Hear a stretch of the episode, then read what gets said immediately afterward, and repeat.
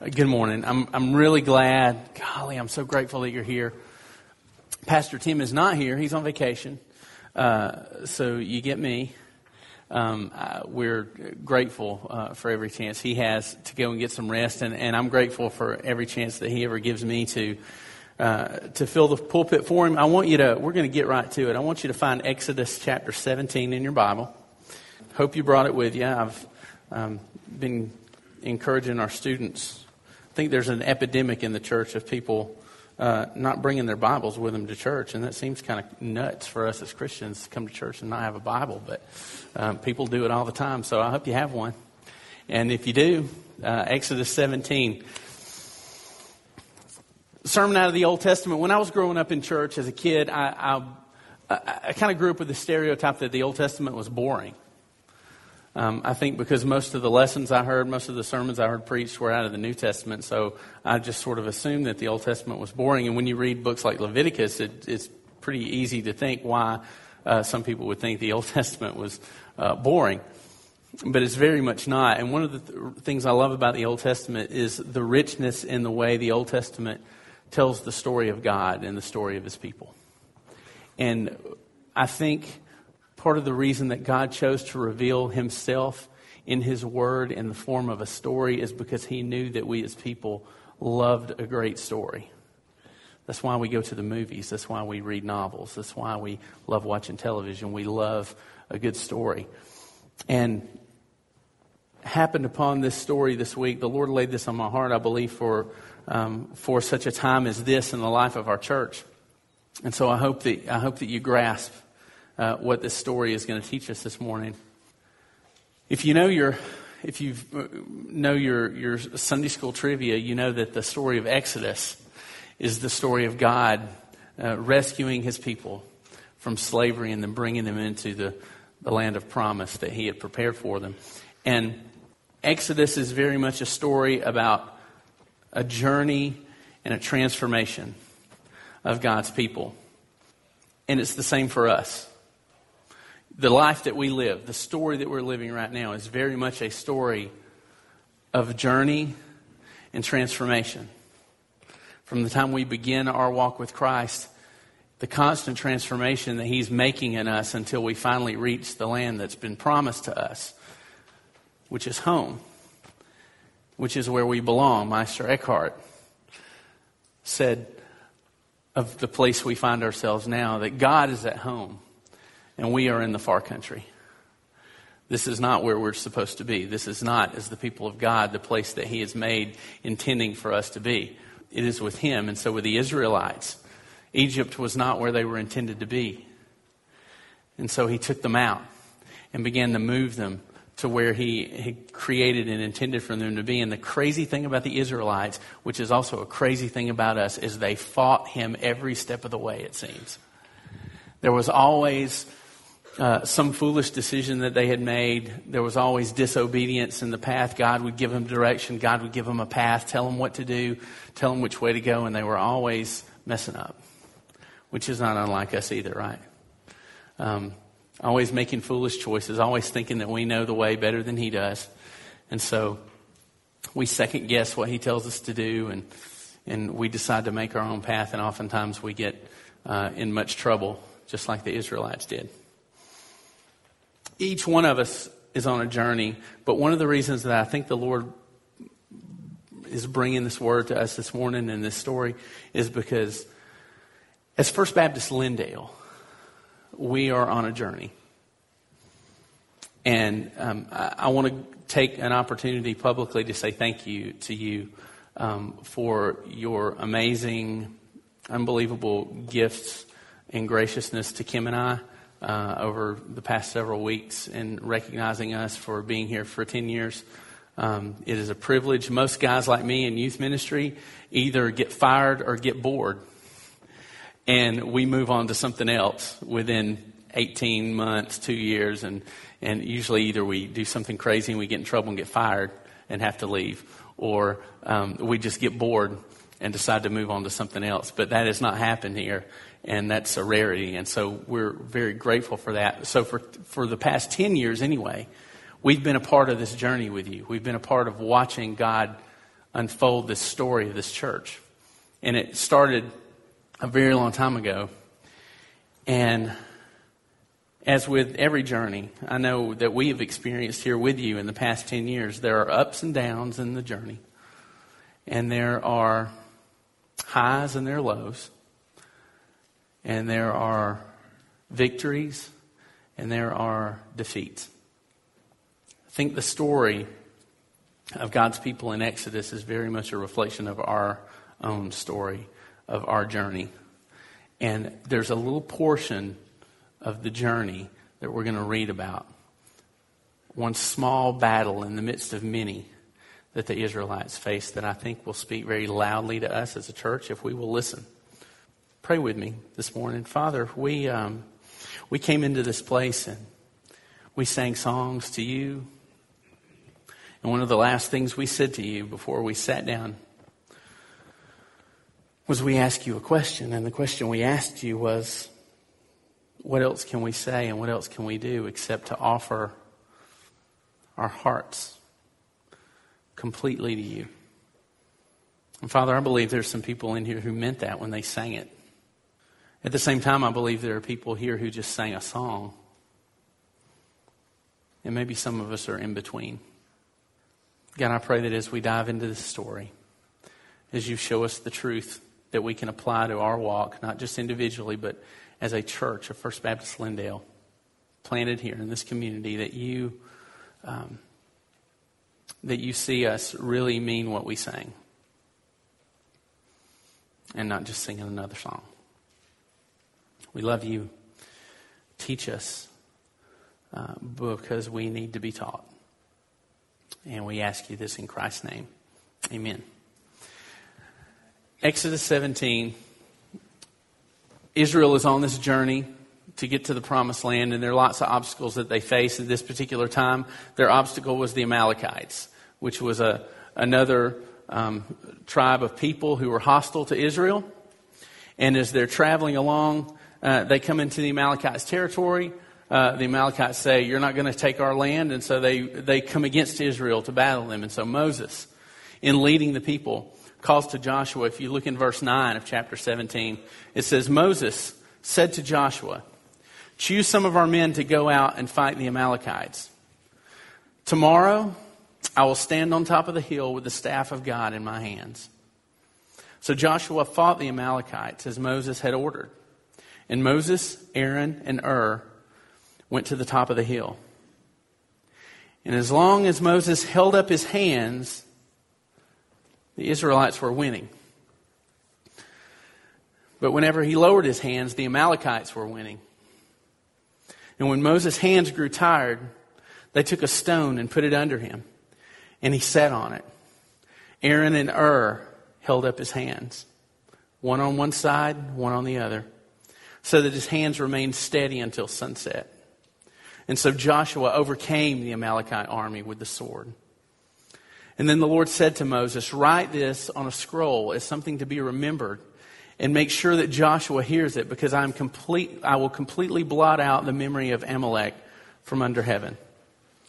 And Moses built an altar and called it, The Lord is my banner. He said, For hands were lifted up to the throne of the Lord the Lord will be at war against the Amalekites from generation to generation. You know what the result of that was? God basically said to Moses, You tell Joshua that the Amalekites will never come against you again. Moses, in the verses right before this, it's interesting because the people of Israel are complaining to Moses before here. Uh, they're grumbling. They're complaining about his leadership. They're talking about what a poor leader he is. If you go back and read just a few verses before, they're talking about how uh, he doesn't know what he's doing. He's, um, he's a poor leader. And now they're faced with this battle, and he tells Joshua, which is the first time Joshua is called in Scripture as the military leader, sort of Moses' right hand guy. He calls on Joshua and says, I want you to go find the men that can fight this battle and, and go fight Amalek. And I'm going to go up on the hill tomorrow during the battle and I'm going to hold the staff of God in my hands. And you think, well, what's the big deal about that? I want you to think about if you were in the battle, if you were one of those men that Joshua chose, and you're in the thick of the battle, and you look up on the hill and you see Moses with his arms outstretched, holding the staff of God in his hand. If you're an Israelite, you know what that staff represents. When you were coming out of Egypt, Pharaoh had let you go, but then he changed his mind and he's decided he's coming back after you and he's on your tail. And you get to the Red Sea and you think, what are we going to do? There's nothing, there's nowhere for us to go. Moses takes the staff of God and he holds it out over the water. And God parts the sea and creates dry ground for you and all the other Israelites to walk across. And then as that staff is lowered, the seas come together, destroy Pharaoh and his army.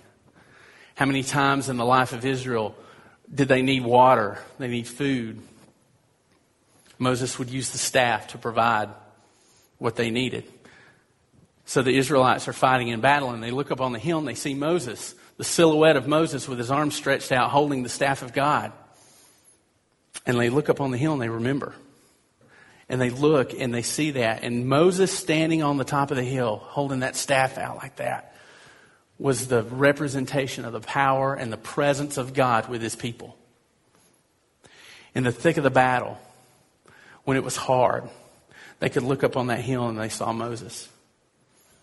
And he was holding that staff. Moses stood on the mountain and he interceded for the people. He prayed over the battle. He spoke to God on behalf of the people. In times past, he, he went to God on behalf of the people. He prayed for the people and he received God's instructions for the people. And during this battle, his job was to stand on the hill and keep the people's eyes focused on what the source of their strength was. Lest they become foolish and think that the battle is in their hands, which it's not. Moses knew it wasn't in their hands. Moses knew the battle wasn't in his hands, it was in the hands of God. And his hands outstretched to heaven with that staff was to remind Israel where their strength and their power and their deliverance comes from. Can I say something to you this morning? This church is in a battle. And I don't know if we really understand that that's true. I think sometimes when a preacher says we're in a battle, we think that that's just a supposed to be a spiritual uh, motivation just to get you fired up to do something. But we leave and we live our lives like there's really not any kind of battle going on. We sort of live as if we're in peacetime. And guys, what, what I want us to understand as a church is in the spiritual realm, there is no peacetime.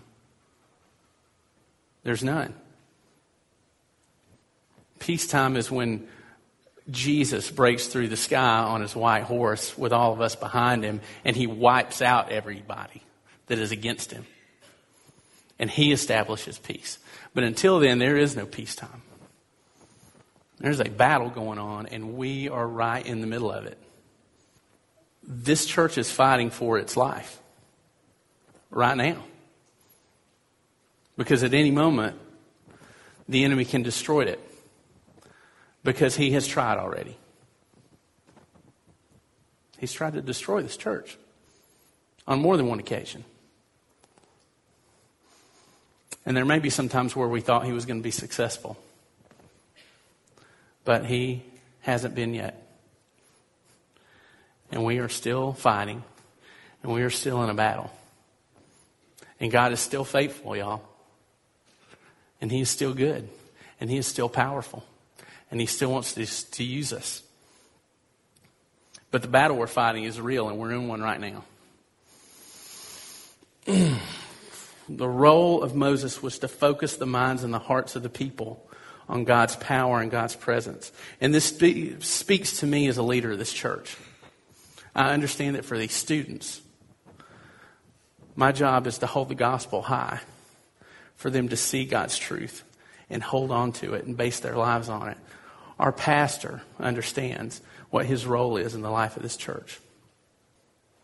I often say that I'm not ready to be a pastor. Some people ask me because lots of lots of youth most pastors you talk to started out being youth ministers at some and then they stepped up. If you want to call that a promotion, I don't necessarily call it a promotion. I like what I do. But people ask me sometimes, do you think you'll ever pastor a church? And I'm like, no, I, I just don't see that. I don't know that, I, I know that I'm not ready for that. Because this story shows the vital role that the called man of God plays in the leadership of the battle. Moses was the one responsible for the strategy of the battle, the one to uphold truth, the, the, and the truth that God intended for his people to stay focused on. And guys, this is what our pastor does for us. This is his role. His role is to be Moses, to stand on the hill with the staff of God raised high, and to say, people, this is the gospel, this is the truth, this is the God that we serve. Remember, don't be weary in the battle. And I know he does that with all of his heart. This, this, this picture, this story is a beautiful picture of a leader lifting the eyes of the people to the source of their strength and life. Because that's what a pastor does. That's what a youth pastor does. That's what a music minister does. That's what any church staff does. That's our job. Our job is to be Moses in this story. But then there's another hard truth to this story Moses gets tired.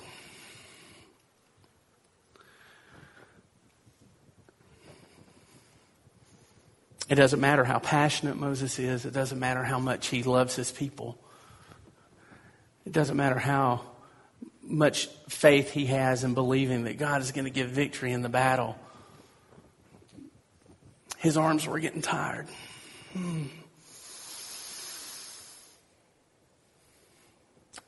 And because he kept his eyes on the people, he knew that when he got tired and when he put his arms down, the people started losing. The battle started to shift the other way. So he couldn't put his arms down. He had to leave them up. Because when he dropped them, they started to lose.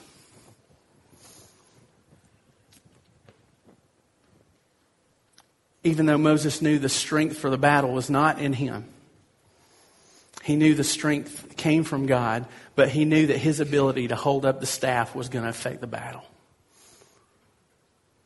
And he had to keep his arms up.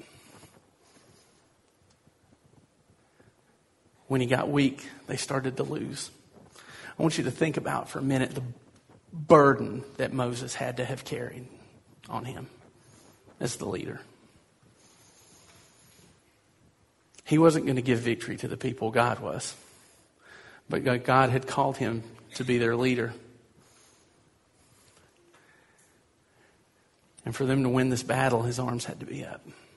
He knew that. But they got really tired. And they started to hurt, and his shoulders started to burn, and his, the muscles in his arms began to ache.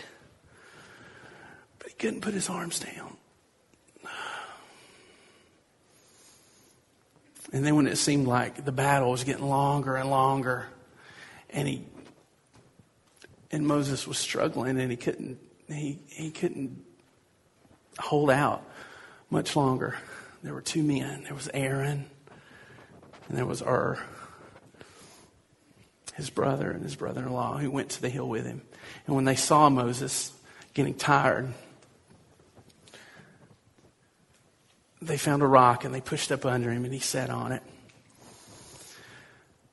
And then they both got on each side of him and one held up one arm and one held up the other because they saw what was going on. They knew that the fate of the people, the, the result of the battle rested in Moses' ability to keep his arms up, to keep the staff of God lifted high. Um, Drew. Will you come up here, buddy? And Corey, my buddy back there in the corner, will you come up here too?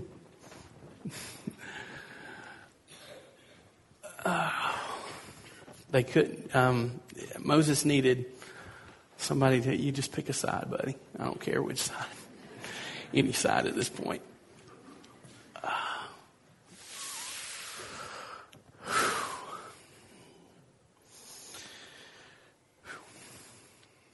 I love you guys. Um, there were two men who stood on the hill with Moses. And when all of his strength was gone, they got under his arms and they held him up so that the people would keep winning.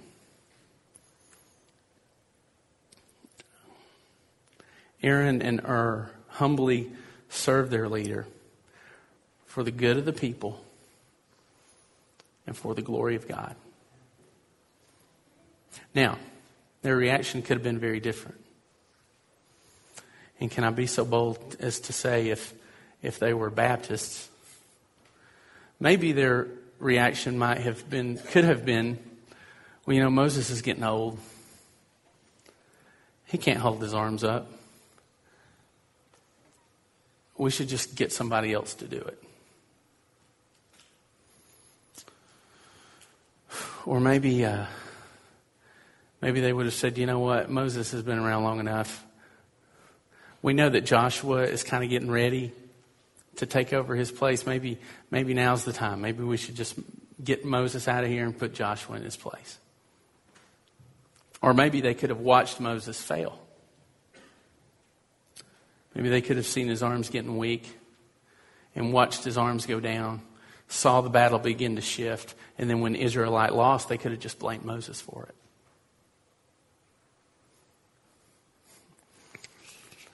But they didn't. See, what they understood was that God had called out Moses to lead them. And it was nobody else's job. It was not Aaron's job to take Moses' place. It was not Hur's job to take Moses' place. And it was not their job to decide when Moses' leadership was ineffective anymore. That was God's.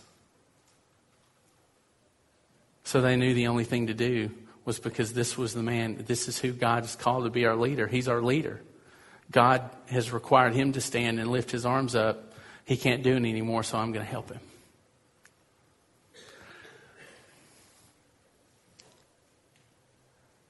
rather than place all the responsibility for the success of the battle on Moses, they chose to share that responsibility. And they chose to own it. I'm afraid there's too many churches in the country that are content to let their leaders shoulder the entire responsibility for lifting up the truth of the gospel. And the truth is, it doesn't matter how passionate, how charismatic, how popular any leader in any church ever is, their arms are going to get tired. But because of the resolve of Moses and the faithfulness of Aaron and Hur, who were willing to serve Moses and serve the people and serve God, the result of the battle was victory. And a really awesome thing is that when, when the victory was won, God told them, You won't ever have to battle this, these people again. I'm going to take them away. Maybe there are churches. Maybe we're one of those churches. I don't know. But maybe we keep fighting the same battles over and over because we've not followed the direction of God. And if we finally be obedient, get up under our leader, and hold up his arms when he's tired and the battle gets won, God will say to us, You don't have to fight this battle anymore. It's over, it's gone. God desires victory for us. There's not a time or a place in the life of God's church where He desires for us to be defeated. The journey for this church is nowhere near over. Some people may have written us off already. But that's so far from the truth. It's not over, guys. We are very much in the thick of a battle, and I believe that there's some pretty big, amazing, awesome moments in store for the life of this church coming down the road. I believe that God has given our pastor, our leader, our Moses, uh, a vision for some great things.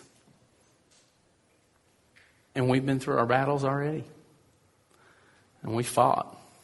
And God has kept us restored. And He's and we're still here. He sustained us. Not without a few scars, but we're here. And He wants to use us. And He doesn't just want us to survive, He wants us to be victorious.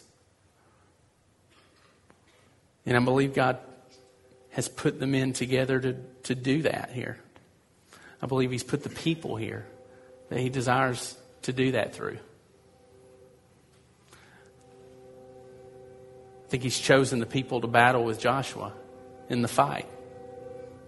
I think He's chosen the ones of us who bear the responsibility to stand on the hill and keep our arms up so that you can see the glory of what you're fighting for, which is the kingdom of God. So, how do you hold up our arms? How do you hold up the arms of the people who desire to lead God's people? Well, you pray. You pray fervently, you pray faithfully for the ones God has put in leadership over you. You also, um, you know what, for me, when you volunteer to teach children's church, you lift up my arms. When you take a Sunday school class and you say, you know what, I want to pour into some kids, you lift up my arms. When you tell me you're praying for me, you lift up my arms. When you bring your honking bag of candy to church, you lift up my arms. When you sing songs in worship, you lift up Kevin's arms when you come and to tune into what's going on and, and, and the, the presence of God comes into this place and you worship, you're, you're, you're lifting Kevin's arms. And when we get behind our pastor and we follow his lead and we support him, then we lift up his arms. And I believe that the principle in God's word here is if the arms of Moses were lifted, the people were winning. If we keep the arms of our leaders lifted, God will give us victory. We can win. But there's another great, great truth to this story. And what I want to do now is ask you to close your eyes. There's another hill.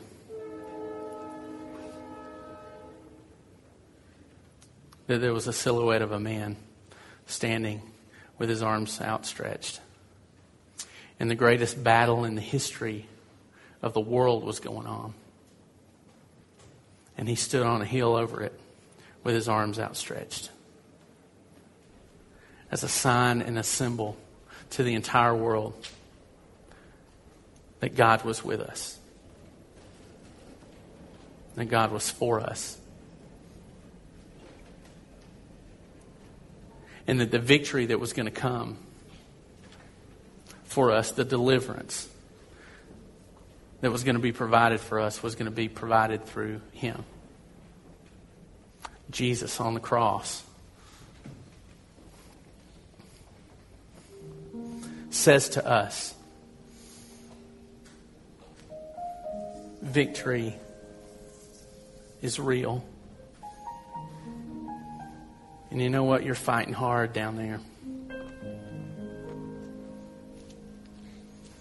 And those of us who are saved need to see that vision of the cross as much as anyone who's ever been lost, anyone who's never received Christ. We don't stop needing the cross when we become Christians.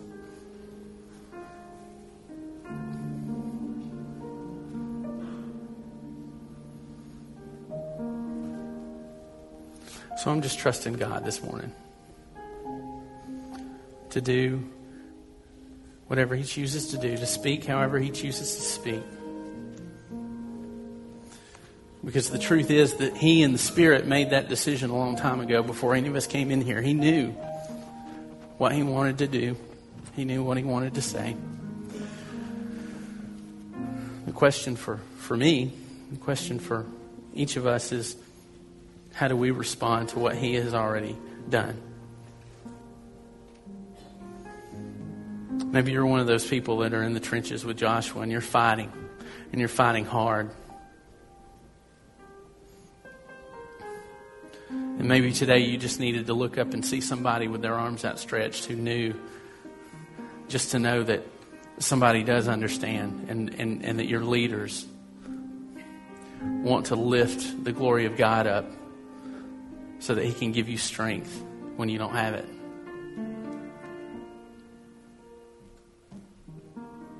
Maybe some of us are some some of us are Aaron's, some of us are Hurs.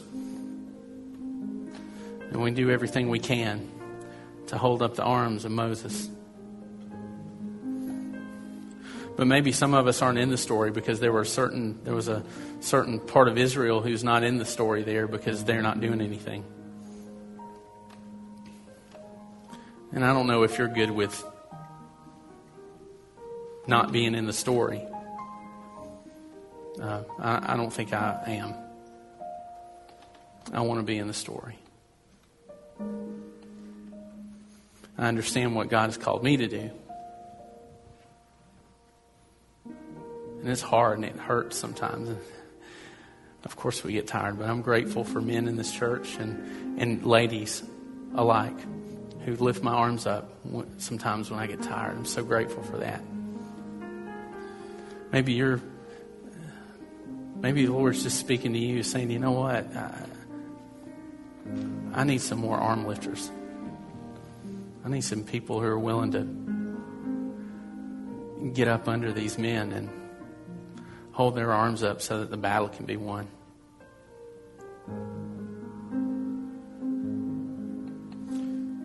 Or maybe that vision helps you understand the cross even more. And you want to respond to that. Uh, that's what this time is for. So we're going to pray. We're going to sing a song of worship. The altar is open. You respond however God leads you to. But whatever He leads you to do, just be faithful to do it. What can we say, God? What can we do? But offer our hearts completely to you.